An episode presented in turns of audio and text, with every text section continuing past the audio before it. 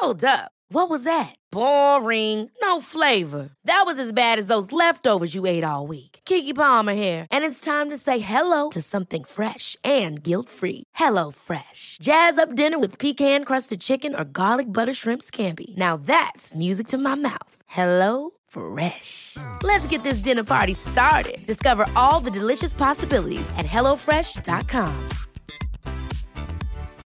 Millions of people have lost weight with personalized plans from Noom, like Evan, who can't stand salads and still lost 50 pounds. Salads, generally, for most people, are the easy button, right?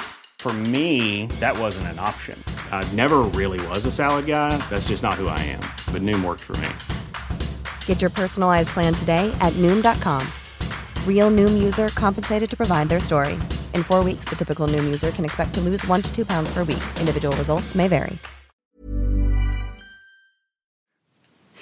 Hej och välkomna till AT-läkarna med mig, Ida Björnstjärna. Och mig, Ann-Katrin Kådan.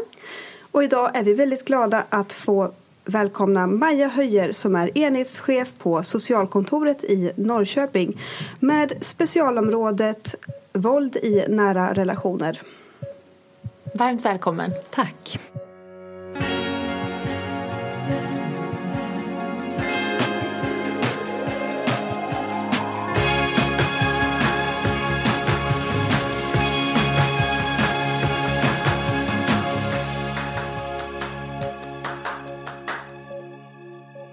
Välkommen Maja. Kan inte du berätta, vad gör man om man är enhetschef på socialkontoret? Vad är socialkontoret? Socialkontoret i Norrköping är ju en ganska stor organisation. Eh, om man ska tänka Norrköpings kommun så är ju den indelad i ganska många kontor med många olika ansvarsområden. Och eh, där finns det ju man kan säga att det finns flera hårda nämnder. Tekniska kontoret, eh, de som har hand om lokaler och så finns det eh, mera mjuka nämnder som jobbar med människor. Och då har vi hela utbildningskontoret som jobbar med skolfrågor. Eh, Det finns de som jobbar med försörjningsstöd. Och så jobbar jag på socialkontoret och vi jobbar utifrån lagstiftningen, socialtjänstlagen och eh, tvångslagar, LVU och LVM. Det är väl våra största områden egentligen. Och, och socialkontoret är indelat i flera olika delar där vi jobbar riktat både mot barn och unga eh, men också mot vuxna. Eh, och en del av socialkontoret jobbar med myndighetsutövning där man utreder och fattar beslut om stöd och bistånd. Eh, Och så finns det delar som då jobbar mer med utförare säger vi men att man alltså utför socialt arbete på uppdrag av myndighetsutövningen. Och det kan vara boenden, det kan vara öppenvård, eh, missbruksbehandling, olika former av stödinsatser för människor som har olika former av utsatthet och behöver stöd. Vad kan sån här öppenvård vara för någonting? Eh, ja, vi har en ganska stor öppenvård som handlar om missbruksbehandling eh, där man kan gå i intensiv behandling varje dag för sitt missbruk eller man kan gå i samtal eh, ja, en gång i veckan till exempel.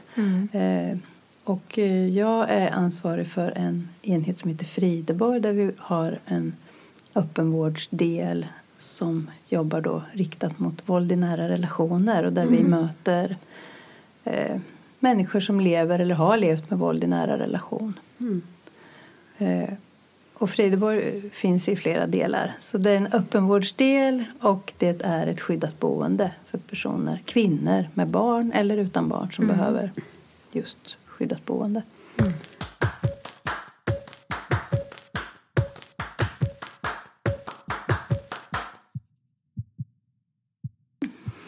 Så det finns, eh, du, sa ju, du har ju nämnt Frideborg, Ja. Ellen, Elsa. Ja. Ellen, det var... Det är ett behandlingshem för kvinnor i missbruk. Och då kanske man blandar ihop det med Elsa. Men Elsa är ett boende för kvinnor i missbruk. Och på Elsa är det många som är aktiva i sitt missbruk. På Ellen har man ju gjort ett val att man vill gå in i en behandling för att bryta sitt missbruk. Men på Elsa bor kvinnor som är aktiva i sitt missbruk. Så det är ganska stor skillnad på Ja. det sättet. Just det. Och det man vet eh, utifrån forskning som man har gjort, det finns inte jättemycket forskning men det man vet om kvinnor som lever i missbruk är att de är extremt våldsutsatta. Mm. Och jag kan, nästan, jag kan nästan säga att alla som jag har mött är utsatta för våld eller har varit utsatta för våld.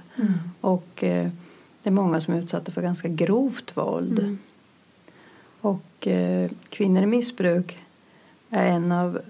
Regeringen har tagit fram särskilt sårbara grupper eh, av personer som då är utsatta för våld i nära relationer. Och då är kvinnor i missbruk en särskilt sårbar grupp. Det är kvinnor med funktionsnedsättning, kvinnor med utländsk bakgrund, kvinnor eh, i hbtq-relationer, eh, unga kvinnor, äldre kvinnor. Och egentligen så kanske inte de är mer våldsutsatta. Men ibland så, tänker man ju, eller man tänker att de har svårare att nå vården. Eh, för att man kanske har en bild av vem är en misshandlad kvinna. Och en gammal 80-årig, 90-årig dam som har mycket blåmärken. Alltså hon har fallit eller hon har svårt att be om hjälp. Hon kanske är uppvuxen med att det här är ingenting man pratar om. Vilket gör att hon har svårare att liksom få rätt stöd. Kvinnor i missbruk. eh, Där har man nog en, en syn i allmänhet, inte bara vi i vården utan människor i allmänhet tänker att de får skylla sig själva. Alltså, ja, om, de är miss, om de bara slutade missbruka skulle de inte vara våldsutsatta. Och de är ganska gapiga och jobbiga och, och då så tar man inte dem på allvar när de söker vård heller. Och man frågar kanske inte så mycket om våldsutsatthet utan ja, de är besvärliga klienter och patienter. Mm. Och eh, är ju inte heller alltid så pigga på att söka vård för att de vet att de inte får så bra hjälp. Vet man varför de är extra utsatta för våld? Det för att Eh. män som har missbruksproblematik också är mer aggressiva? Eller vad hur ska Ja, man förklara alltså, så är det ju förstås att eh, alkohol och droger gör ju någonting med gränser och, eh, och eh, humör. Eh, men de är också skyddslösa för att de kanske inte har någonstans att bo. De är i en beroendeställning ännu mer till en partner som kanske kan skydda dem mot andra, som kan hålla dem med, miss, med, med droger. Så att de är eh, ofta liksom i en beroendeställning som gör att eh, ja, de är utsatta. De har i, eh, i en del missbrukskretsar, om vi nu pratar om narkotikamissbruk så golar man inte. Man tar inte hjälp av polis till exempel. Eh, för då kanske man får väldigt många på sig eh, som tycker att man är en golare. Eller, så att eh, på det sättet är man mer utsatt. Eh, och beroende av den andra på, på ett sätt. Då. Mm. Sen är kvinnor i missbruk det finns en forskning som säger att de också är mer utsatta av andra. Alltså de är utsatta av vårdpersonal också. De kan bli utsatta av poliser, väktare, Av våld alltså? Eller liksom ja, kränkningar? av kränkningar och våld. Så när man De har är utsatta i alla situationer. Ja. De är liksom ett lätt byte att eh, sparka på. De ligger redan på ett sätt. Men kan man säga eller har man sett att det finns någon koppling mellan liksom socioekonomnivå eller vad man ska säga, och våldsutsatthet? Att det är i fattiga områden att det är eh, mera eh, våld mot kvinnor än i rika villaområden till exempel? Eller är det liksom en fördom? Ja, alltså jag, för mig är det en fördom. Ja. För att jag tycker att jag har sett och mött kvinnor ur alla samhällsklasser. Eh, både rika och fattiga och eh, svenskar och invandrarkvinnor och eh, kristna och muslimer och ateister. Eh, för mig handlar det om makt, makt och kontroll. Eh, mäns makt över kvinnor eh, till ganska stor del. Sen kan man förklara våld i nära relationer på massa olika sätt. Och det finns, eh, det är inte liksom en sak. Det är inte, ja, alla män använder inte våld. Eh, Så att eh, det kan vara liksom ännu lättare att eh, bli en våldsutövare om man har ett missbruk också. Mm. Eller om man har taskigt och man är uppvuxen med våld eller med dysfunktionella mönster där man aldrig har lärt sig att kommunicera på ett annat sätt än med våld. Eh, Men jag kan inte se att det liksom är en klassfråga till exempel. Att det är fattiga som har det så. Utan vi möter, på Frideborg så möter vi alla samhällsklasser. Eh, alla kvinnor. Och jag tänker att om, om ni två tänker er in i er bekantskapskrets eller kompisar och eh, ni kanske har varit på någon fest någon gång där någon har spårat ut och är taskig mot sin tjej eller i alla fall så är det så för mig att jag har flera som jag inom, i mitt liv har träffat vanliga tjejer som är utsatta av vanliga killar.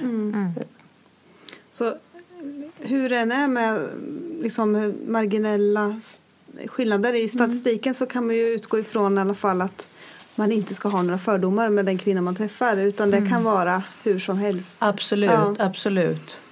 Eh, Det kan man absolut utgå ifrån. Mm. Och eh, det är många kvinnor som är utsatta. Mm. Sen är det också män som är utsatta. Eh, män som är utsatta av andra män eller män som är utsatta av kvinnor. Eh, det finns ju kvinnor som är våldsutövare förstås. Det finns eh, i homosexuella, bisexuella par att man använder våld. Men det finns ju förstås män som är utsatta av kvinnor. Mm. Och det är viktigt att poängtera att det här är inte bara kvinnor som är utsatta av män. Men det stora samhällsproblemet är kvinnor som är utsatta av män. Så att jag pratar gärna om att det är kvinnor som är utsatta av män. Men givetvis eh, så är eh, det precis lika hemskt för en man som är utsatt av en kvinna eller av en annan man. Mm. Och det är väl också så att en man som är utsatt av en kvinna för våld i nära relationer har kanske ännu svårare att bli tagen på allvar. För då tänker man, men han kan väl slå tillbaks? Han är ju starkare eller det är väl bara liksom man, man kan inte förstå att en kvinna använder våld mot en man. Så den mannen som söker den hjälpen, det ser vi också kan ha svårt att bli tagen på allvar eller att man frågar honom om våld till exempel överhuvudtaget.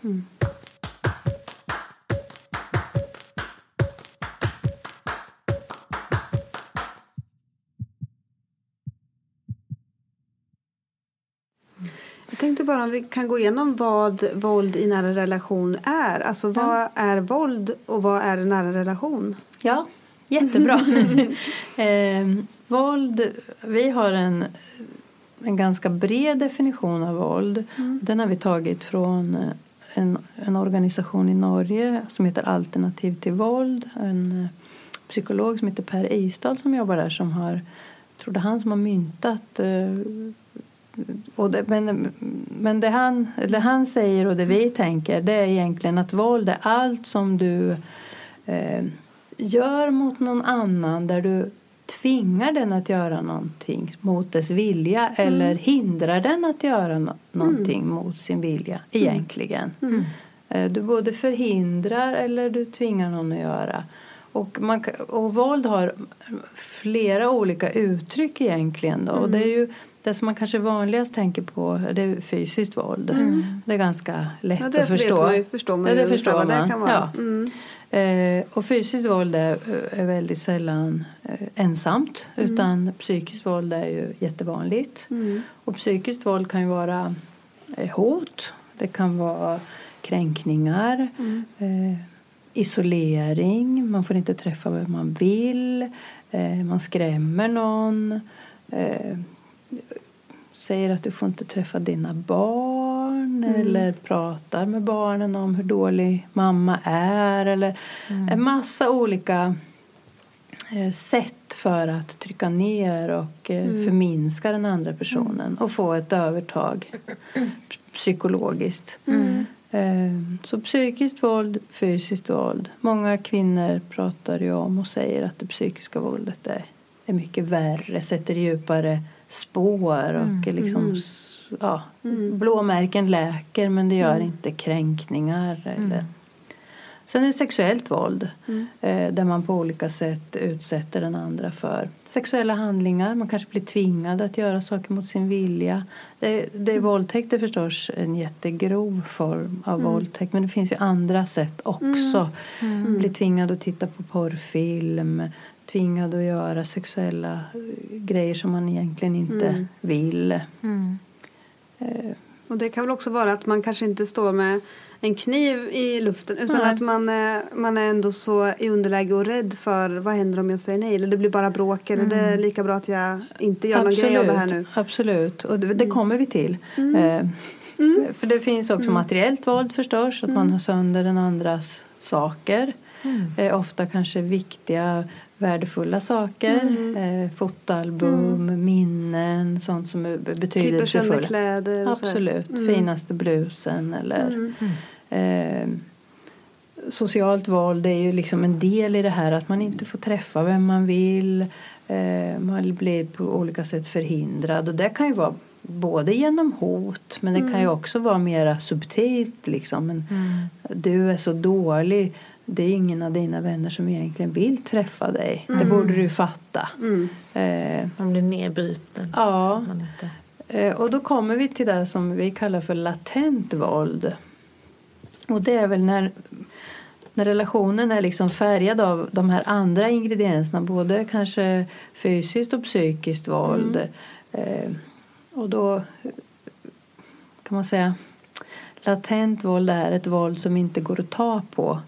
Eh, en hel familj kan veta att nu gäller det att sitta tyst vid matbordet utan att den som förövare egentligen säger ett ljud. Bara genom hur man ställer ner en kaffekopp på bordet eller hur man öppnar ytterdörren när man kommer hem. Man vet att nu väntar Det våldet. känns i hela, i hela luften. Och det är egentligen det är ju ingenting som man kan polisanmäla så jag är utsatt för latent våld utan det är liksom mera någonting som finns när de andra delarna finns. När man har skrämt någon. Eh, och, och jag tänker egentligen, jag har träffat flera kvinnor där man kanske inte har varit utsatt för fysiskt våld så många gånger. Men har, man, har det hänt en, två, tre gånger så vet man att det kan hända igen. och då anpassar man sig efter det hela tiden. Och då behöver ju inte den Så andra den använda är arg, fysiskt så. våld utan det räcker ju med en blick eller ett ord så vet man. Ah, fy. Mm. Kan man, kan man säga någonting om vad det är som gör att män utsätter kvinnor för det här? Och att, mm, det är klart de är starkare och sådär men våldet sitter ju i hjärnan tänker jag. Mm. Eh, vad beror det på? Varför Ja. gör de så här? Ja, ja eh, Jag läste att det, fanns, att det finns behandlingshem mm. för män som har varit våldsamma i sina relationer. ja, det vet inte jag. Vi jobbar ju Okej. med män som utövar våld. Ja. På Frideborg har ju vi eh, tre delar och då är det ju samtal med våldsutsatta, samtal med våldsutövare och samtal med barn som, har, som lever med våld. Och eh, våldsutövare, alltså att man använder våld, det finns ju många olika förklaringar på det. Eh, och en förklaring är ju givetvis att man själv är uppvuxen med våld. Att det är det sättet man har lärt sig att man är eller det är så man uttrycker sig. kan ha svårigheter i kommunikationen, eh, svårighet med tillit, dålig självkänsla. Det handlar ju om makt och kontroll och att man vill ta makt. Men man kanske egentligen är ganska maktlös. Och då är det vart kan jag få makt över min partner? Ja. Eh, rädsla för att bli övergiven. Eh, så håller man fast den andra ännu hårdare kanske. Eh, fast det eh, tecken på andra saker. Psykiska besvär förstås. Eh, svårigheter i kommunikation. Det kan också vara att man hamnar i en krissituation eller att man har andra svårigheter. Där kan ju arbetslöshet, dålig ekonomi förstås bidra till att man hamnar i en situation där man inte har makt över någonting. Eh, att man befinner sig i en kultur där det är okej att använda våld mot kvinnor. Eh, för det är klart att eh, säger kompisarna yes, så här behandlar vi brudarna. Då är det också lättare att göra det än om andra män står upp och säger så där kan vi inte göra, så där kan du inte göra. Ja, du måste ju såklart. ha hjälp. Så att, att befinna sig i en, en kultur och därför är det jätteviktigt att, att samhället reglerar det här, säger ifrån. Och där har det ju, om man ska se, det är inte liksom 1982 blev det ett allmänt å, alltså åtalsbrott att eh, misshandla en partner. Innan så har det ju då har ju varit, kvinnan varit tvungen att anmäla. När det blir allmänt åtalsbrott så kan ju polisen själv göra en, upprätta en anmälan. Men där kan man väl säga att det finns en väldigt stor skillnad mellan eh, våld eh, alltså traditionellt våld som liksom svenska män utsätter sina kvinnor för och hedersrelaterat våld. Just det där att eh, Eh, i, I Sverige är det ju väldigt socialt stigmatiserat att slå sin partner. Så att om man, om man gör det då gör man det inom när ingen ser. Om, om eh, Ann-Katrins man skulle slå Ann-Katrin så skulle ju jag. Eh, eller, eller rättare sagt så här. Om du skulle vara utsatt för våld av din partner då skulle ju alla i din familj reagera på det. Men med hedersrelaterat våld kan det väl vara att det finns i en hel familj en acceptans att om en kvinna beter sig på ett visst sätt så är det liksom någonting som flera är med att försöka trycka ner, ska jag säga. Ja, mm, jag förstår vad du menar. Men jag ska formulera det. Ja, nej, nej, men- att det är ganska stor skillnad att eh, ett beteende är liksom accepterat av en, en grupp eller inte. Mm, absolut. Sen tänker jag att det skulle vara svårt för Ann-Katrin att söka hjälp och stöd ändå. Eh, för att jag tror att eh, hennes eh, släkt och vänner skulle ändå inte riktigt förstå. Och eh, när de fick höra att du hade kanske varit det i flera år våldsutsatt. Ja, men vad är det för fel på dig som inte har lämnat eh, din partner? För det är det som kvinnor möter. Eh, Och om de sen säger till sina vänner att Nej, men jag har gett honom en chans till. Han har sagt att han ska förbättras och nu ska han söka hjälp. Och, och så, då säger de anhöriga, men du är ju du är inte klok. Det är bara att lämna han. Eh, och då kommer du nästa gång det händer någonting har svårt att berätta det för dina kompisar för du är rädd att eh, de tycker att du är knäpp. För det kanske du tycker själv också. Och jag har så många frågor om det här. Ja, men, men, men om man ska prata om hedersrelaterat våld så är det ju också så att eh, om jag tänker att jag skulle vara utsatt av min man eh, då kanske jag, om jag ändå valde att jag behöver eh, lämna hemmet, jag behöver liksom ta vägen någon annanstans, jag kan inte bo hemma. Då kanske jag har ett kontaktnät där jag ändå men jag kan sova hos mamma och pappa eller jag kan liksom ha kompisar som jag kan fly till. Och är det då en hel släkt som, eh, som tycker att du har fel så har du liksom inget nätverk att söka hjälp hos. Så att du kan vara ganska isolerad eh, utifrån att du inte har din familj Ja. heller. Och man kanske förutom sin partner även förlorar sina systrar och sin eh, Sina mamma. föräldrar. Och, men, ja. Mm, mm. Fler. Ja, helt och det är ju enkelt. jättesvårt beslut förstås. Och pratar vi om unga flickor, säg att man är 15-16 eh, kanske riskerar att bli bortgift med någon du inte vill gifta dig med. Eh, och så ska du kanske ta ställning till att du måste lämna din familj. Och kanske aldrig kan ha kontakt med dina syskon och med din mamma och med dina mostrar och fastrar och kusiner. Och, utan måste, måste byta bostadsort. Och, och att vara i den situationen är ju väldigt utsatt. Och man förstår ju att, eh, att man kanske går tillbaka hem eller inordnar sig det livet för att... eh, Absolut. Bara definitionen av våld Ja. har vi sagt. Ja, Eh, Men nära relation, ja nära relation. vad kan det vara för relationer ju som vara- vi menar? Liksom? Vi menar ju ofta parrelationer. eh, Att det är en partner som utsätter den andra. Och det kan ju vara en eh, före detta partner också om man har levt tillsammans. Sen kan ju nära relation förstås vara eh, föräldrar som utsätter barn för våld. Eh, Det kan vara vuxna personer som utsätter sina föräldrar eller syskon. Men att man har liksom relationer till varandra som är nära. Det är inte en främling som hoppar fram Nej, på gatan. Nej. Eh, Det som också är speciellt med våld i nära relationer är att våldet oftast utspelar sig på den platsen där du ska ha din trygghet. Mm. Eh, om man jämför då med att man blir utsatt när man går ut. Så går man hem och stänger dörren och då kan man förhoppningsvis känna sig lite trygg. Mm. När det gäller våld mot kvinnor, mäns våld mot kvinnor eller våld i nära relationer så är det oftast det är hemma som är den farligaste platsen att vara på. Du är ganska trygg när du går ut men när du är hemma och det är klart det gör någonting med människor om du aldrig kan känna dig trygg Mm.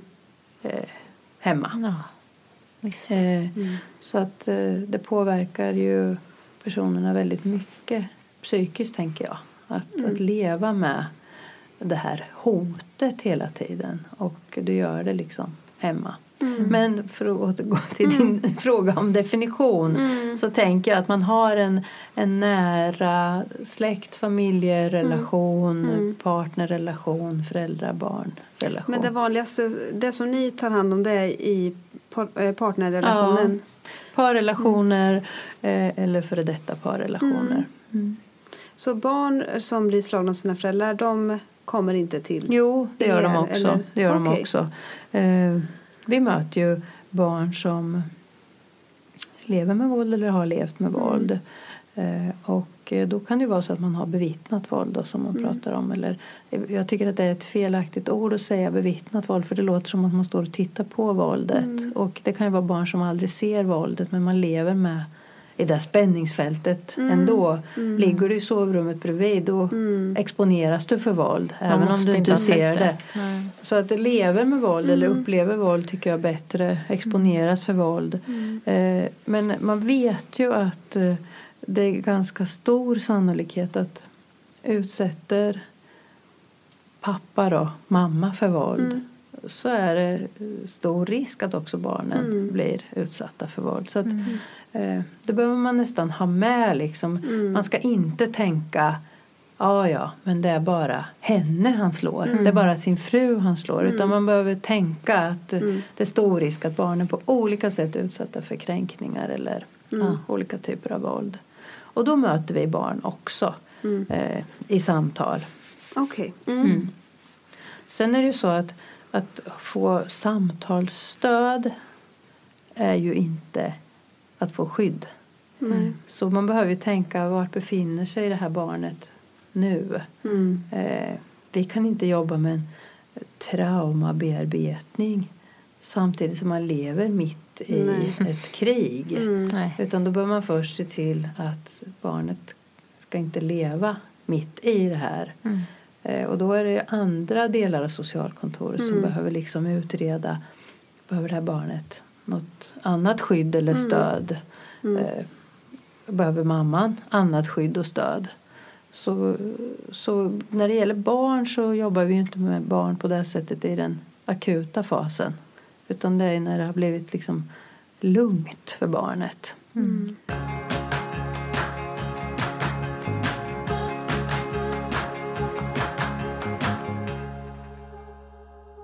Ja, men jag tänkte på, vi har pratat om vad som är våld, vad som är en nära relation och lite sådär. Du nämnde att om man har berättat någon gång och säger liksom att ah, men det här har jag varit utsatt för i flera år. Att man kan få liksom reaktionen, ah, men varför har du inte lämnat? Så tänkte jag lite, hur brukar det se ut när man hamnar i en sån här destruktiv relation? Eh, Ja, alltså, en av anledningarna, min tanke är att man hamnar ju liksom inte direkt in i ett våldsamt gräl Nej. liksom första gången man träffas. Nej. Det är ju en väg dit också. Ja. Hur brukar det se ut? eh, Upptrappningen liksom. Ja, jag tänker att eh, många beskriver ju att man har träffat, eh, om vi nu pratar om kvinnor som är utsatta av män, men många kvinnor beskriver ju att man har träffat den stora kärleken. Mm. Eh, man blir uppvaktad, passion. Eh, och eh, ja, jag vet inte om ni har gjort det, men jag tänker att när man har gjort det då vill man ju verkligen ha det. Man vill fortsätta leva med stora kärleken. Så det är inte så lätt att liksom när det börjar smyga sig på saker som inte känns så himla bra kanske så vill man ju gärna tänka att mm, vi är tillbaks till det där braiga som det var i början. Eh, och det är ju en, det är en upptrappning av våld. Våldet blir ju liksom grövre och grövre. Det börjar ju inte liksom kanske det första som händer. Men det kan ju smyga sig in makt och kontroll. Eh, något som man från början kanske tycker är lite positivt. Det här med svartsjuka. Ja, men det är ju för att han är så kär i mig eller för att han, ja, det. han vill ju bara ha mig liksom. Man känner sig eftertraktad. Ja, eh, och där finns det ju kvinnor som beskriver liksom, men han ringer ja, men han ringer 15 gånger om dagen, om dagen bara för att höra min röst. Och det är ganska charmigt i början innan man liksom eh, ser att det är mer systematisk eh, kontroll eller vart är du eller eh, Det går inte att inte ringa. Nej, nej. Men, men både liksom att det smyger sig på, att det blir normalt. Eh, Man pratar ju om normaliseringsprocessen eh, där man liksom hamnar mer och mer in i våldet utan att kanske heller se vad man blir utsatt för. Men kan man säga att det sker ändå eh, liksom den, om man tänker i ett förhållandes kan man säga att det händer ändå ungefär i början av ett förhållande, kanske första året? Eller är det ibland kvinnor som har varit ihop med samma man som har varit jättehygglig i typ fem år och sen bara helt plötsligt börjar han bli liksom kränkande? Eller jag tänker att det, jag bara gissar nu att det är större risk när man är i den där förälskelsefasen där man liksom inte typ kan leva utan någon, att man är så att det, om det börjar smyga sig in då, att det kanske är lättare att man har överseende med det. Det är lättare att Jag vet inte. Jag tänker bara om, om min man bara nu skulle bli sjukt otrevlig och bara börja kränka mig då skulle jag nog inte ta det. Fast det kanske hade varit lättare när man var helt i början förälskad och heroinstinn typ. Jag vet inte. Samtidigt som man eh, har skaffat sig, kanske är mer och mer bunden till varandra. Jo. Man Mm. har en, ett hus, kanske man har barn, man har en ekonomi. Eh, men det handlar ju också om att man kanske under en lite längre tid har blivit liksom nedtryckt. Och eh, din syn på dig själv är att det kanske det är så här det är. Jag är inte värd något bättre. Man lägger ju skulden på sig själv och inte på den andra. Så att, att du ska se att men det här är din man som gör något fel. Eh, Det är liksom många kvinnor som tycker att nej men det där jag, jag var ju si eller sån. Det är inte Jag så konstigt att han gör så här. Eh, kanske inte så tydligt och klart men ändå en känsla i sig själv att man liksom eh, Ja, det, skuld är ju jätte... Skuld och skam är ju drivkrafter i, i Ja, så här, att våldsprocessen. det inte bara är hans fel att han slog mig för jag provocerade också fram det. Ja, Den- till exempel. Ja. Eh, och eh, så är det ju lite att eh, kvinnorna ofta eh, internaliserar eller vad man ska lägger det på sig själva medan den som utsätter också lägger det på henne. Han eh, är inte heller liksom så han går och tänker det är jag som är fel, det är jag som är fel utan också tänker eller säger till henne. Sen finns det ju många våldsutövare som också känner skuld och skam och det gör ju att det är också svårt att söka hjälp för det här problemet för att man tycker att man själv är så dålig. Eh, Men eh, så, så både att våldet normaliseras, man ser inte vad man lever i eh, och eh, då blir det också svårare att söka hjälp. Men om man säger att det finns i alla samhällsklasser, i alla kulturer, eh, i alla utbildningsnivåer, om man ska säga. Det känns ju samtidigt väldigt hopplöst för vad kan vi då göra för att förhindra det? Om det inte hjälper att vi utbildar eller att vi får det bättre ekonomiskt eller att vi, ja, om det... Jag tänker, om vi nu pratar om till exempel hela den här metoo-kampanjen som handlar om mäns olika typer av kränkningar av kvinnor. Och det är ju också alla typer av män. Det har vi verkligen sett nu att det inte Jag läste något just om kvinnor i missbruk häromdagen att de är extremt utsatta för olika typer av sexuella kränkningar. Men här pratar vi om alla typer av kvinnor i alla samhällsklasser och alla män som utsätter kvinnor. Och, eh, Just idag är ju läkarnas metoo-upprop faktiskt. idag. Mm. Mm. Så att det är ju även inom vården. Jag, jag tänker det och det, det förekommer verkligen överallt. Ja. Och det är ju också ett uttryck för en kvinnosyn, en manssyn, en norm. Alltså jag, tänk, jag är ju alldeles väldigt förhoppningsfull i att, Ja. att man kan förändra men jag tror inte det är någon quick fix. Nej. Utan det är nog ett jättelångt eh, systematiskt arbete och det behöver ske på alla nivåer. Vi kan inte bara sitta och liksom erbjuda behandling till de som är utsatta och de som utövar utan det måste komma signaler från alla delar i samhället att eh, det här är inte acceptabelt. Eh, Det här är inte en syn på kvinnor som vi vill ha eller på människor. Så, så jag tror absolut att det går att förändra men man behöver göra det på olika nivåer. Har det, Och vi jobbar kanske mycket på individnivå, att vi hjälper de som redan är i det. Och där tänker jag också att det är klart, har man, är man uppvuxen med våld, både att du har använt eller liksom bevittnat våld, blivit utsatt för våld, jag menar sett, ja, ska man förklara, om man har sett en förälder använda våld och man tar efter det beteendet, men det kan också vara att du har varit utsatt för våld som barn. Och eh, då har man ju ännu liksom svårare att skydda sig själv som vuxen för det är också normaliserat att eh, våld i familjen är liksom ett sätt att, att leva. Och det är klart, när ska man upptäcka att så här vill jag inte ha det? Alltså vad behövs då?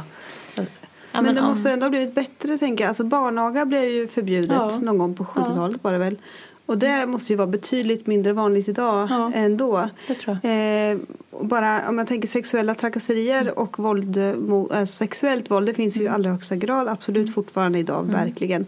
Men det har ju ändå skett en stor förändring. Om man tänker som läkaruppropet, eh, om man tänker att vara ung läkare för 40 år sedan, eller bara, behöver inte gå så långt tillbaka, det var ju mycket värre än idag i den aspekten. Så att det går ju framåt.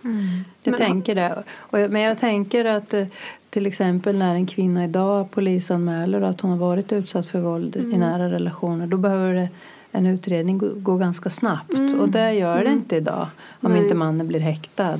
Eh, och det, det är sådana saker som man behöver liksom fortsätta jobba med. Som jag tänker du nämner barnaga och det har ju varit jättebetydelsefullt att den lagstiftningen kom för att då visade samhället det här är inte okej. Och sen fick man jobba på olika nivåer med det. Men samhället måste visa att det är inte okej att män slår sin partner. Och då ska man inte bli bemött med ja, ja, men det var ju hemma. Vi kanske inte ska lägga oss i eller man får skylla sig själv.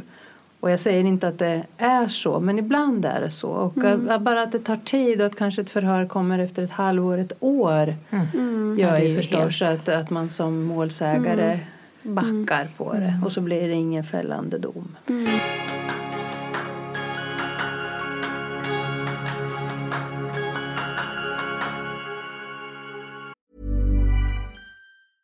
Hey, I'm Ryan Reynolds. At Mint Mobile, we like to do the opposite of what Big Wireless does. They charge you a lot, we charge you a little. So naturally, when they announced they'd be raising their prices due to inflation, we decided to deflate our prices due to not hating you.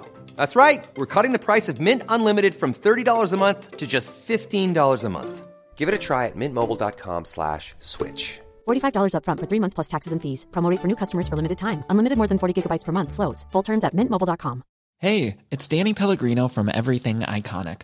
Ready to upgrade your style game without blowing your budget? Check out Quince. They've got all the good stuff shirts and polos, activewear, and fine leather goods, all at 50 to 80% less than other high end brands. And the best part? They're all about safe, ethical, and responsible manufacturing. Get that luxury vibe without the luxury price tag. Hit up quince.com slash upgrade for free shipping and 365 day returns on your next order. That's quince.com slash upgrade. Cool fact a crocodile can't stick out its tongue. Also, you can get health insurance for a month or just under a year in some states. United Healthcare short term insurance plans, underwritten by Golden Rule Insurance Company, offer flexible, budget friendly coverage for you. Learn more at uh1.com. Men om man tänker så som jag och Ida eller andra i vården. Vår möjlighet att hjälpa eh, i, inom vårt yrke är Ja. ju liksom att upptäcka det här. Ja. Även hos patienter som inte söker för det. Och vad är det som... Hur, hur, vilka tecken kan vi liksom se eh, hos de här oftast då kvinnorna? Alltså vad ska det- man vara uppmärksam på? Ja, det, dels så är det ju förstås då olika fysiska skador. Eh, och eh, jag tänker att man inom eh, psykiatrin skulle behöva fråga om våld. Eh, ibland så kanske man inte ser det men det är väldigt, jag tror att det är väldigt mycket psykosomatiska besvär. Eh, så det visar, många Söker är väldigt vård, ja, men jag tror att många är vårdsökande Ja. eh, för smärtor i kroppen, magbesvär. Men jag tror att man berättar ju aldrig om. Lite diffusa andra besvär. Ja, det tror jag. Ja. Eh, och jag tänker att eh, det finns ganska många som jag tror lider av PTSD till exempel. Eh, Och eh, då finns det ju jättemånga diagnostiserade besvär. Eller liksom av, på grund av det traumat. Men jag, men jag tänker också att det är många som inte lider av PTSD men som har jättestora svårigheter för att man är, är rädd, att man har dålig självkänsla. Men, men jag tänker att inom sjukvården så behöver man liksom eh, se signaler. Man kan väl generellt tänka så att om man har ett blåmärke på ett ställe som är lite konstigt.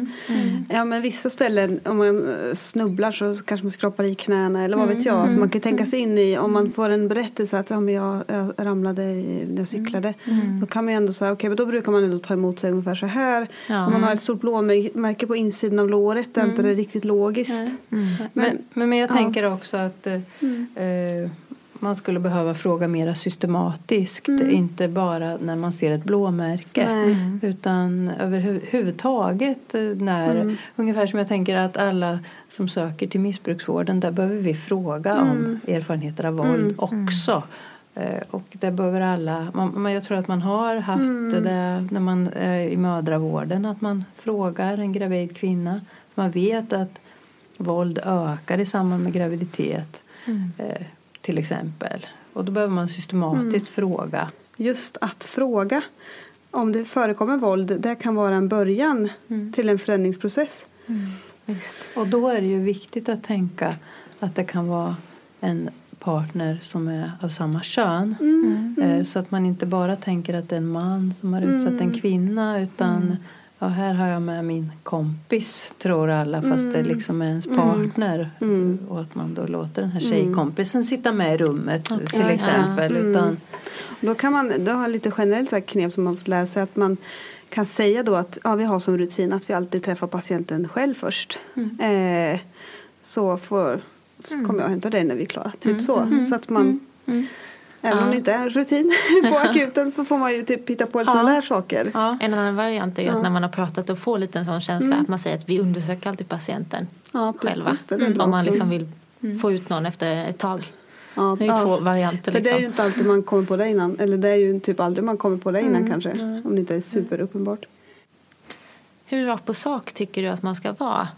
Mm. Jag tycker att man kan vara rakt på sak. Fast Ja. jag tror att det där som du gjorde nu Ida, att du eh, också kan säga att att man liksom kan generalisera lite. Säga, jag har träffat många som har varit utsatta för våld och därför brukar jag ställa den frågan för att eh, jag vet att det inte är så lätt att ta upp det. Men när du beskriver att du har det här och det här symptomet så tänker jag är det så att du har varit utsatt för våld? Ja, det Men att man just jättebra. säger att det är vanligt och att man själv har mött ganska många. För då Ja, känner man sig inte ensam. Och, och, för det är ju det som många gör. Det här är bara jag som är så här. Eller det är bara jag. Det är bara mig det händer.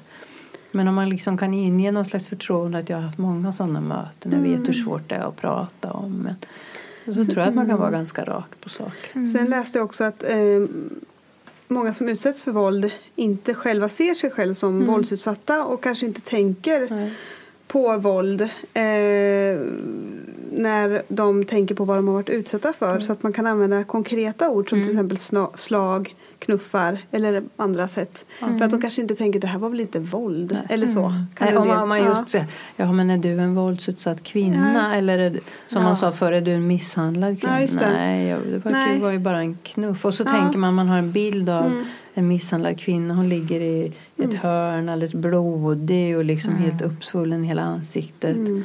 Eh, Men också att man kan prata om det här som psykiskt våld. Har du Mm. varit utsatt för att någon, ja men har har han kallat dig för hora eller fitta som är jättevanliga liksom skällsord eller och då tänker jag också att det är bra beroende på alltså det är väl inte det första man frågar om sexuellt våld eh, men man, att man ändå kan nämna det också. För jag tror att det behöver inte alltid vara så att att man som läkare då till exempel får ett rakt svar. Ja visst, jag är ju våldsutsatt och jag vill ha hjälp. Men bara att man får frågan och att vårdgivaren liksom säger men det finns hjälp att få. Mm. Så kanske det sätter igång en process som ett år senare när det är två andra som har sagt samma sak. Då kanske man liksom är beredd.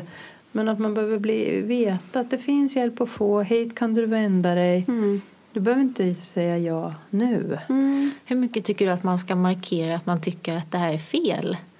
För att jag hörde någonstans att man helst inte ska prata för illa om den här som har varit våldsam. Eh, För att då kan det liksom bli att man hamnar i någon slags försvarsläge istället. Ja. Eh, Och samtidigt känns det ju väldigt konstigt att inte tydligt säga att det här tycker inte jag är okej. Nej, kan man inte bara säga att det här som du har varit utsatt för det är inte lagligt? Eller Ja, det kanske det är svårt med det här diffusa i och för sig. Mm, Men man kan väl säga att som jag uppfattar det så tänker jag att det är ingen person som ska vara utsatt för det här. Eh, så förstår jag att det här är din man och du kanske liksom har andra känslor för honom också som gör att det blir svårt för dig. Men eh, utifrån det våld som du beskriver eller där du har sagt hur, hur du har det så, det, det så tycker inte jag att någon ska ha det. Det tycker jag att man kan säga. Sen med all respekt för att hon gör sina val. Och det är väl det som liksom ibland har blivit komplicerat för en del. Att man har ställt som krav. Och helst ska du fatta ett beslut nu om att lämna. Och jag Nu har ett skyddat boende här i bakfickan som du kan få. Vi kan skjutsa dig dit direkt. Och då är, har man ju sällan klienten eller patienten med sig. Utan man måste ju jobba liksom med motiverande samtal. Med all respekt, det är ditt val. Ja, det finns hjälp att få. Du är inte värd att bli utsatt för det här. Men om du inte vill göra en förändring just nu så vet du vart jag finns. Och jag kommer att höra av mig till dig igen. Eller kan vi bestämma en tid? Eller att man försöker att erbjuda stöd men inte kräva.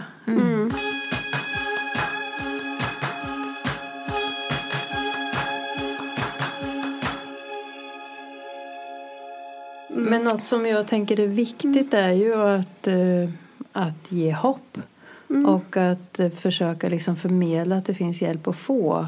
Eh, Att det inte behöver vara så här. Att man kan göra förändring och att och då tänker jag att man skulle att ni, ni då skulle kunna hänvisa till Frideborg till exempel. Att hit skulle du kunna gå och få höra vad de, hur de jobbar och eh, se om det skulle kunna vara någonting för dig. Och då har ju vi samtalsstöd till eh, våldsutsatta om vi börjar med det. då. Och det kan ju vara både en person som lever i våld och som inte vet hur man ska göra om man vill fortsätta i den relationen eller om man vill avsluta den eller man behöver liksom hjälp att sortera sina tankar och känslor.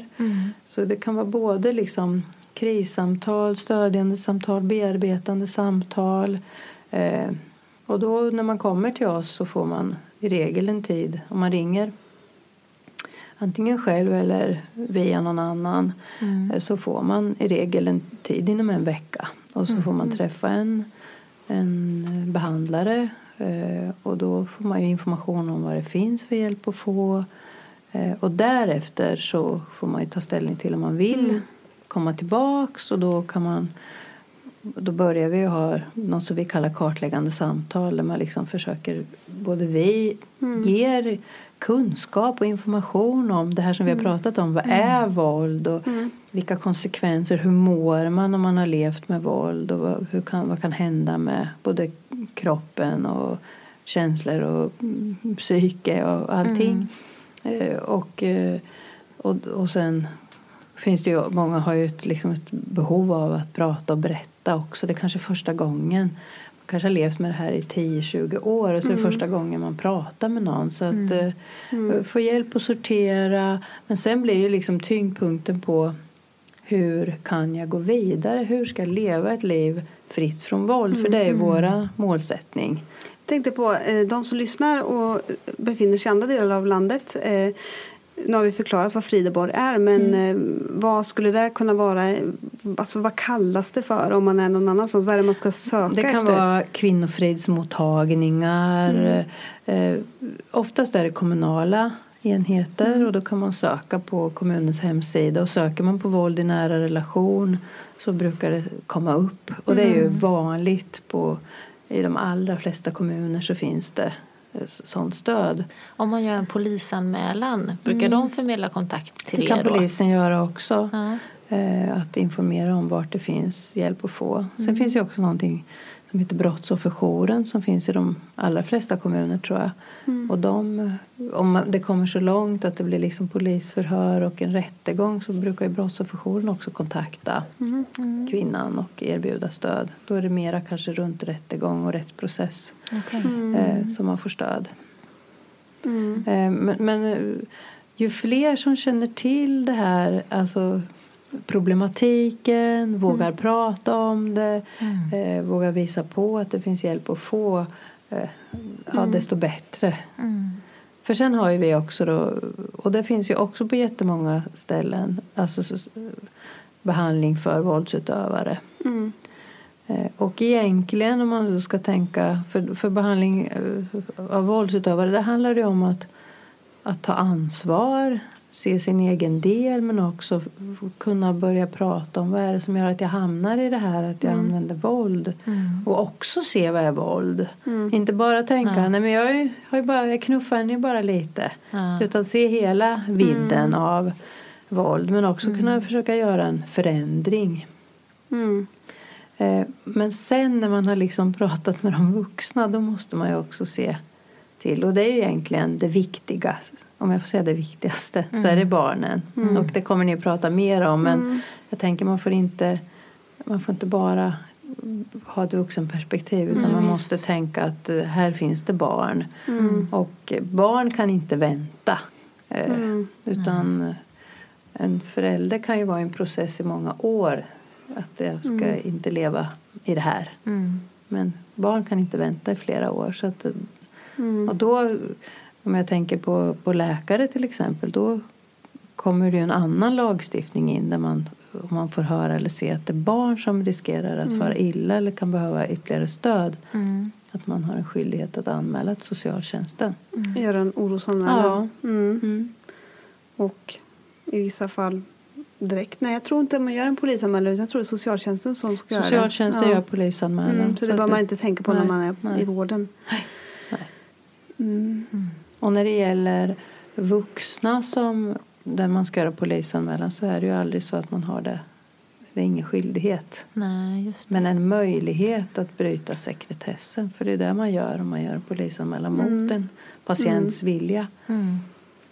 Och då är det ju när det är grova, grov misshandel. Mm. Och då gäller det att man har dokumenterat och Det är jätteviktigt. Ordentligt. Och det tänker jag, det kan ju vara så vi möter en kvinna.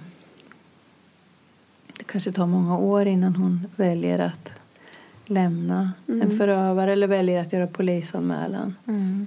Och så säger hon, jag har blivit systematiskt misshandlad här nu i fem år. Mm. Ja, men är det, är det bara du som vet? Ja, det är ju ingen annan som vet om det. Mm. Eh, Men det är klart, jag sökte på vårdcentralen en gång. Mm. Jaha, när var det? Ja, kanske för två år sedan. Alltså då är det ju jätteväsentligt att det finns en dokumentation i en journal.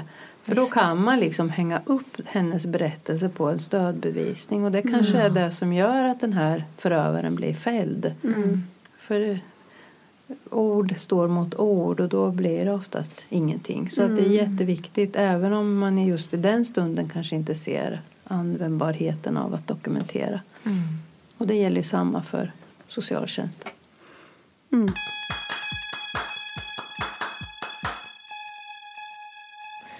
Men de här mest då kvinnorna, eller det är bara kvinnor och barn?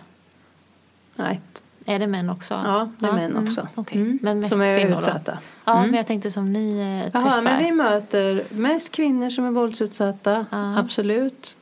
Men även män som är våldsutsatta. Men kan männen också bo på skyddat boende? Nej, eller? det här är inte skyddat boende. Det här är mer samtalsdelen. Skyddade boendet är för, bara för kvinnor. Mm. Samtalsdelen kan även våldsutsatta män vända sig Absolut. till. Men eh, våldsutsatta män, eh, finns det något annat boende för dem? Eller? Mm, det finns några skyddade boenden i Sverige, men inte speciellt många.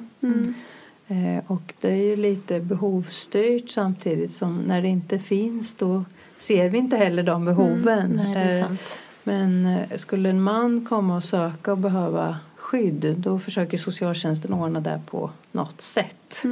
Eh, och det kan ju vara en lägenhet någonstans med stöd. Eller det finns skyddade boenden, det finns skyddade boenden för, för män. Mm. Mm. Vi var inne på det lite, men eh, vilket stöd finns för de här kvinnorna? Vad kan man säga liksom, om man träffar någon där man misstänker det här och kanske får ut eh, liksom den berättelsen, eller kanske inte. Men vad kan man säga? Så här, vad, vad finns det för hjälp att få på kort sikt och lång sikt? Alltså Det är väl fin- olika olika kommuner då tänker jag. Vi kan ju utgå bara från vad som Fast det är här. finns en lagstiftning där man har rätt att få Okej, skydd. vad är det för lag då? Eh, socialtjänstlagen. Mm. Det, då kan jag inte paragraferna. Nej. Men i socialtjänstlagen så står det att eh, våldsutsatta personer har rätt att få akut skydd och stöd. Mm. Vad kan det vara då? Liksom? Det kan vara skyddat boende till exempel. Eh, Det kan ju vara en akut situation där du kan inte gå hem. Du måste lämna ditt hem. Och då vänder du till socialtjänsten och säger jag är våldsutsatt, akut.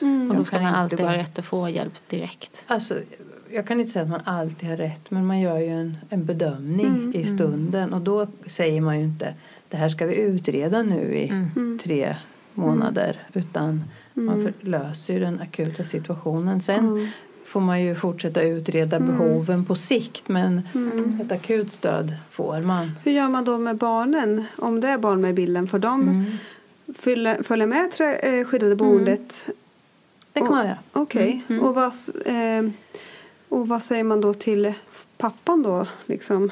Ja, man säger inte så mycket till honom höll jag på att säga. Nej, men jag det beror på hur eh, läget är. Han måste ju få reda på vart hans i alla fall eller vad som har hänt med hans familj. Att de bara är borta en dag. Kommer han väl efterlysa dem? Eller liksom, Ja, det är möjligt att han gör. Eh, Så man ger ingen förklaring? det kan man ju göra. Man behöver inte? Man behöver inte ge en förklaring. Och det är ju Okej. Mm. kvinnan som, eh, som är vårdnadshavare för barnen. De kan ju vara, ha gemensam vårdnad. För jag tänker att om man har gemensam vårdnad så är det Ja. ju inte så himla lätt. Man kan inte bara göra vad som helst mot föräldrars vilja utan deras rättigheter är så starka. Absolut, absolut. Ja. Eh, Så är det ju. Men man kan fatta beslut om att barn ska få stöd även om den ena föräldern motsäger sig. Socialtjänsten kan gå in och fatta ett beslut om Okej. vård och behandling till exempel. Så var det inte tidigare men så Nej. är det nu. Okej. Mm. Eh, och eh, när man i regel när man kommer till ett skyddat boende, det ser lite olika Mm. ut men eh, då är det mm, föräldern som ansvarar för att informera den andra eller inte. Mm. Så att eh, det ligger på den föräldern som, som tar barnet till skyddat boende med sig själv. Men de kan inte bli liksom anklagade för kidnappning eller något sånt där? Det, det kan nog säkert bli av våldsutövaren men i regel kanske man också kan prata med den personen. Socialtjänsten kanske kan prata med våldsutövaren och säga att eh, vi vet ju att det har förekommit våld här och vi utreder nu barnens situation. För det här är ju risk för barnen. Eh, och under den tiden tycker inte vi att du ska ha kontakt med barnen kanske. Och, och prata med honom om det. Men jag tänker för att Men det är inte väl- socialtjänsten som Ja. placerar barnen. Utan Nej, det är, är en förälder som ja. tar med sig sina barn. Och, eh, Mm. vår, alltså Ja. är man vårdnadshavare Mm. Eh, Oavsett om man har gemensam vård, man har ett ansvar gentemot sina barn. Mm. Och tycker jag som vårdnadshavare att det, det här är för farligt för mina barn Mm. då är jag skyldig att ta ansvar för mina barn Mm. och skydda dem. Eh, och skulle den andra då säga men jag har rätt till ja men jag kommer inte låta dig träffa barnen nu säger den andra föräldern. Mm. Nej, men då söker jag, jag kommer söka enskild vårdnad. Eller Mm. det kommer den andra säga, jag kommer stämma dig, jag kommer söka enskild vårdnad. Ja, gör det. Eh, Alltså, Men jag behåller mina barn tills har dess. barnen tills dess. Sen kommer du till domstol så småningom och då kan det bli både att man blir dömd till gemensam vårdnad eller enskild vårdnad med umgängesrätt eller nej, just nu kan han inte träffa barnen. Där gör ju socialtjänsten en utredning, en vårdnadsutredning. Eh, Men man har ett ansvar för annars skulle man kunna säga också att eh, om kvinnan i det här fallet är utsatt, barnen är utsatta Ja, men jag vågar inte säga nej till honom. Jag låter honom träffa barnen ändå. Och barnen blir fortsatt utsatta. Då skulle sannolikt socialtjänsten säga ingen av föräldrarna kan ta hand om barnen. Hon kan inte skydda barnen heller om hon fortsätter att lämna dem till en som utövar våld. Så att, Ja, eh, just det.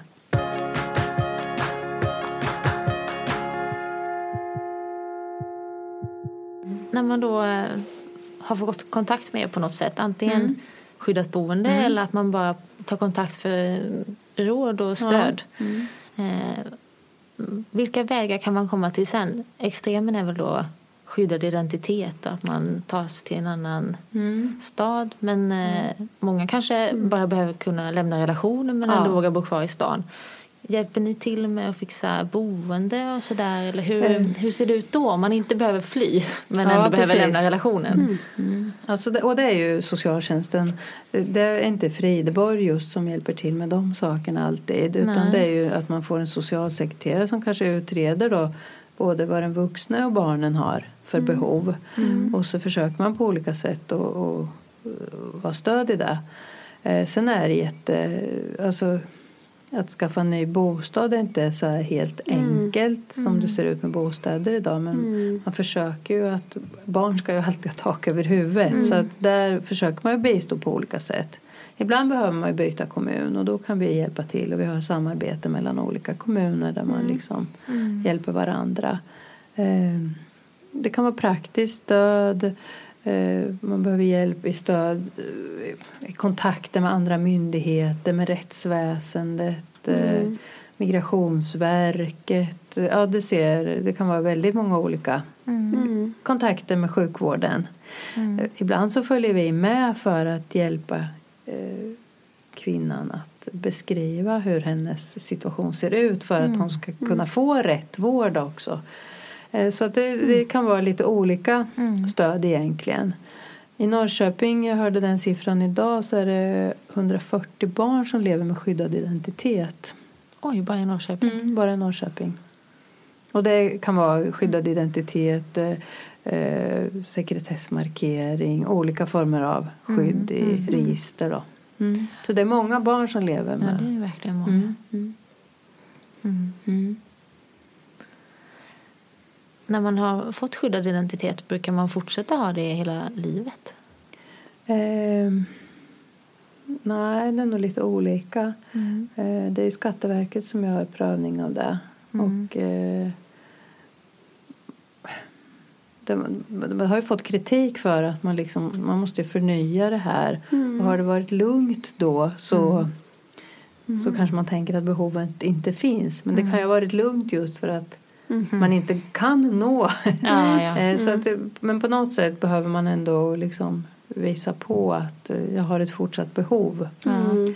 Och det kan man ju få stöd i via eh, sådana här organisationer som Frideborg till exempel. Att vi kan hjälpa kvinnan att föra talan också. Eller, eh, för, för man behöver på något sätt visa på att jag har ett behov av fortsatt skyddad identitet. Mm. Och det är svårt att leva med skyddad identitet. Eh, svårt att inte det blir röjt vart man är. Mm. Så att det finns ju kvinnor som, som är extremt våldsutsatta som har fått flytta och byta kommun kanske många gånger för att det blir röjt. Jag tänker idag med sociala medier och Facebook och Instagram och sådär. Eh, där eh, figurerar man ju på bilder i, liksom, hur lätt som helst. Liksom. Det, måste vara, alltså, det räcker ju med att ha någon gemensam bekant som man har varit på samma fest eller någonting. Och så har kameran kommit fram och det har kommit upp på Facebook. Det måste vara jättesvårt att hålla sig gömd. Mycket, mycket svårare. Ja. Och det kanske ni ser på Facebook ibland också efterlysningar av personer Mm. som sprider sig också jättesnabbt och sen är det någon som har sett den där personen. Ja, så så jag, man ska det aldrig välvilja. sprida Nej. efterlysningar på sociala medier för man vet aldrig om det är en person som faktiskt håller sig undan. Nej, det är ju väldigt det. viktigt. Ja, Ja. Men, men det- och jag tänker det finns rutiner för hur man ska handskas med till exempel Mm. barn i skolan. De, de kanske aldrig kan vara med på skolfoton Mm. eller eh, klasslista eller Mm. sådana saker. Och, och jag tänker som du, det måste vara oerhört svårt idag med kameror som är framme Mm. Ja, hela, verkligen. hela tiden. Allt ska liksom... Vilket slitigt Ja, ja. liv att verkligen Ja. gömma Mm. sig alltid, alltid. Ja, men verkligen. Vi fick lite lyssnarfrågor inför det här avsnittet. Då var det en eh, person som skrev att eh, hon hade en kollega som har varit borta från jobbet under en tid för att eh, hon hade mått dåligt över att ha varit utsatt för våld eh, av sin partner och skulle komma tillbaka till jobbet. Och då undrade den här liksom, kollegan hur, hur personalgruppen ska bemöta henne när hon kommer tillbaka. Vad ska man säga och ska man, hur ska man bete sig? Vad ska, Hur ska man tänka där? Vad, vad är din känsla eller erfarenhet av hur de här kvinnorna vill bli bemötta? Eller?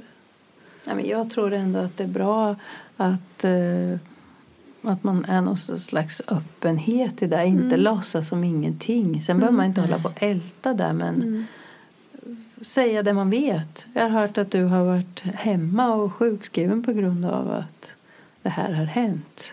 Och eh, du vet att vi finns här och vill du prata om det så finns jag här. Eller, eh, ja, vi kan vara stöd om du behöver det. Ja, lite så tänker jag. Sätta ord på saker, inte liksom ha det som en klump som Elefanten ligger. i rummet. Elefanten i Ja. rummet. Ja. Utan ju, lätt, ju mer man kan sätta ord på. Sen behöver man inte liksom hålla på och tjata om det tänker jag. Men ändå. Hur är det? Mm. Det är väl en vanlig hygglig fråga till en kollega om man har hört att någon har det, varit med om saker. Men generellt när det gäller liksom, eh, psykiska orsaker till att man varit borta från jobbet. Eh, och där kan man väl räkna in det här också och tänka att det är lite samma sak. Att om man har varit borta till exempel för att man har brutit benet eller haft en hjärtinfarkt. Då är det så självklart att man frågar oh, hur har det gått? Åh vad kul att se dig. Hur gick det? Åh, vi har varit så oroliga sådär. Men om någon har varit borta för en depression eller ångest eller kan jag verkligen tänka mig misshandel eller så här. Då blir det liksom locket på ganska lätt. Att man är så rädd att säga fel och liksom oh, alla bara skruvar på sig. Det känns som att det spär på den här känslan av skam över vad man har varit med om. Att man får inte ens liksom, ingen orkar ens säga vad som har, man har varit med om utan det ska bara tystas ner. Det kan Man ju inte vara bra. Man möter någon på gatan liksom byter trottoar Ja, typ fy. nästan. Ja, Ja. Och så är man ju redan, som du har sagt, säkert mer ensam än man var innan. Ja, och jag tänker att komma tillbaks till jobbet och veta att alla vet. Och eh, skuldkänslor, skamkänslor. Och sen är det ingen som benämner det utan det blir ju verkligen något jättefarligt och tabubelagt. Och det här måste vara extremt hemskt. Istället för att all, alltså jättemånga där har varit med om samma saker eller känner någon annan som har varit där. Men säg det då. Sen vet jag att det är svårt att säga men ändå liksom benämna det. Mm. Och, och fråga och säga att eh, ja, men just det här att man finns där och skulle det hända igen eller om du vill prata om det så, ja, så finns jag här. Hur snabbt kan man få till ett eh, skyddat boende om en, en kvinna söker på akuten till exempel? Kan det komma redan samma dag. Mm. Liksom. Mm. Mm. Så är det ju. Ja. Man kan ju inte säga ja men gå hem nu Mm, ikväll och sen hör vi av oss imorgon. Mm, nej. Utan då är det ju är det ju så att man, är man på akuten och behöver skyddat boende i anslutning till att man blir utskriven från akuten då får man ju kontakta är det kväll eller helg eller natt? Är det socialjouren? Eh, och annars är det socialkontorets mottagningsenhet och de jobbar ju liksom Mm. det finns personal dygnet runt och man har en akutverksamhet så att man kan Mm. då är det då, här och nu liksom. Hur brukar det se ut? Hur ofta är kvinnorna på det här liksom, skyddade boendet? Hur? Hur länge, Hur länge? är de där? Ja. Hur brukar det se ut? Eh, Det är lite olika. Jag tror att vår snitttid kanske är 60 dagar men det kan ju vara någon som har varit mycket, mycket längre och någon som är i en dag. Så det är så svårt att prata om snitttider men vi tre månader kanske, två, tre månader. Eh, sen brukar kanske det akuta liksom utsattheten upphöra. Många blir ju utsatta i sitt hem men kan vara kvar i stan. eh, Och, eh, Men sen blir nästa fråga liksom, vart ska jag ta vägen nu då när jag har lämnat mitt hem? Eh, Och då infinner sig frågan om ny bostad och det är svårt. Så det är lite det som kan avgöra hur länge man är Det hos kan er. absolut avgöra. Om- Och ibland är man ju allt för länge hos oss, tycker vi. Eh, För att det är jättebra att komma till oss i början och man träffar både andra som har varit med i samma situation och man får mycket intensivt stöd och vi har liksom personal eh, som jobbar där. Men sen eh, så är det kanske inte, man bor lite kollektivt. Det är liksom, ja det är på, på det är inte så kul och det är inte så bra. Man vill ha sitt eget och med sina barn kanske. Så att efter några månader så tycker inte vi heller att det är så himla bra att vara kvar på det sättet. Men då kan det ibland dra ut på tiden. Men hur ser det ut? Liksom, de kvinnorna som bor hos er, om, brukar de fortsätta med sitt vanliga liv? Typ gå till jobbet och, och, fast de bara kommer till er sen istället för att gå till sitt vanliga hem? En del gör ju det. Ja. En del kan göra det och en del barn kan fortsätta gå i skola och på förskola. Mm. Eh, Medan andra inte kan det. Och är det så att man har, kommer till eh, vårt skyddade boende så kan det vara så att man faktiskt eh, efter en liten stund bedömer att man kan inte vara kvar hos oss. Då kan man inte gå ut. Du kan inte liksom vara inlåst. Nej. Och dina barn kan inte vara inlåsta. Då kanske man måste komma till ett skyddat boende i en annan kommun. Där man faktiskt kan gå ut och röra sig liksom fritt. Så det ser ju väldigt olika ut hur, hur man bedömer hotbilden egentligen.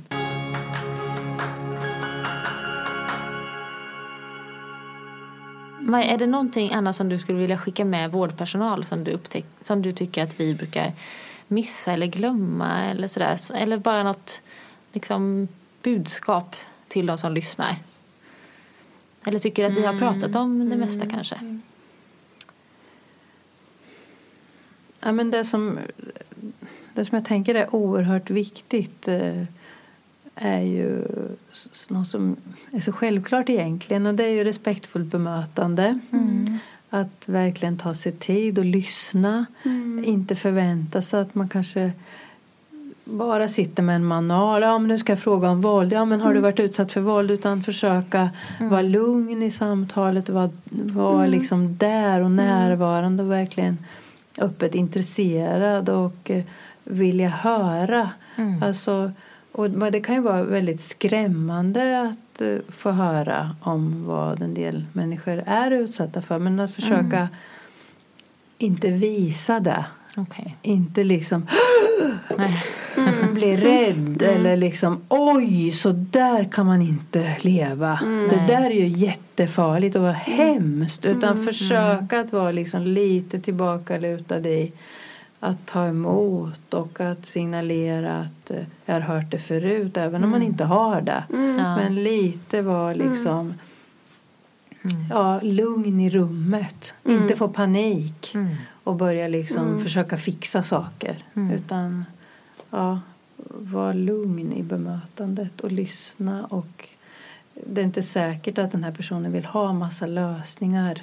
Nej. Utan den kanske för första gången bara börjar berätta berätta. Så att eh, fråga i sådana fall. Vill du ha råd? Vill du ha hjälp? Annars är det kanske ett första möte, att man bara lyssnar. Det tänker jag är viktigt. Mm. Ja, men det är väl ett jättebra budskap att skicka med. Mm. Tack så jättemycket Maja för att Ja. du ville komma hit och Verkligen. berätta. Ja, kul. Det är roligt. Jag tror det här är viktigt för många det inom vården att tänka på. Om ni vill kontakta oss så är det som vanligt så att man kan kontakta oss via våra sociala medier. Instagram, AT-läkarna podcast heter vi där och eh, på Facebook heter vi AT-läkarna. Man kan mejla oss på hejatläkarna.se. Mm. Och det är många som har gjort det inför det här avsnittet och kommit med väldigt eh, viktiga frågor framförallt kring eh, bemötande av kvinnor där man misstänker att det förekommer våld. Eh, och det ämnet ber vi att få återkomma till för det är för stort för att rymma i det här avsnittet. Så att eh, kring bemötande, vilka frågor man kan ställa, hur man ska göra med eventuellt partner som följer med. Eh, kring orosanmälan, eventuell polisanmälan. Alla sådana praktiska frågor kommer vi ha i ett separat avsnitt längre fram. Så att det är bara att hålla utkik så kommer det också. Ja. Hej så länge! Hej då!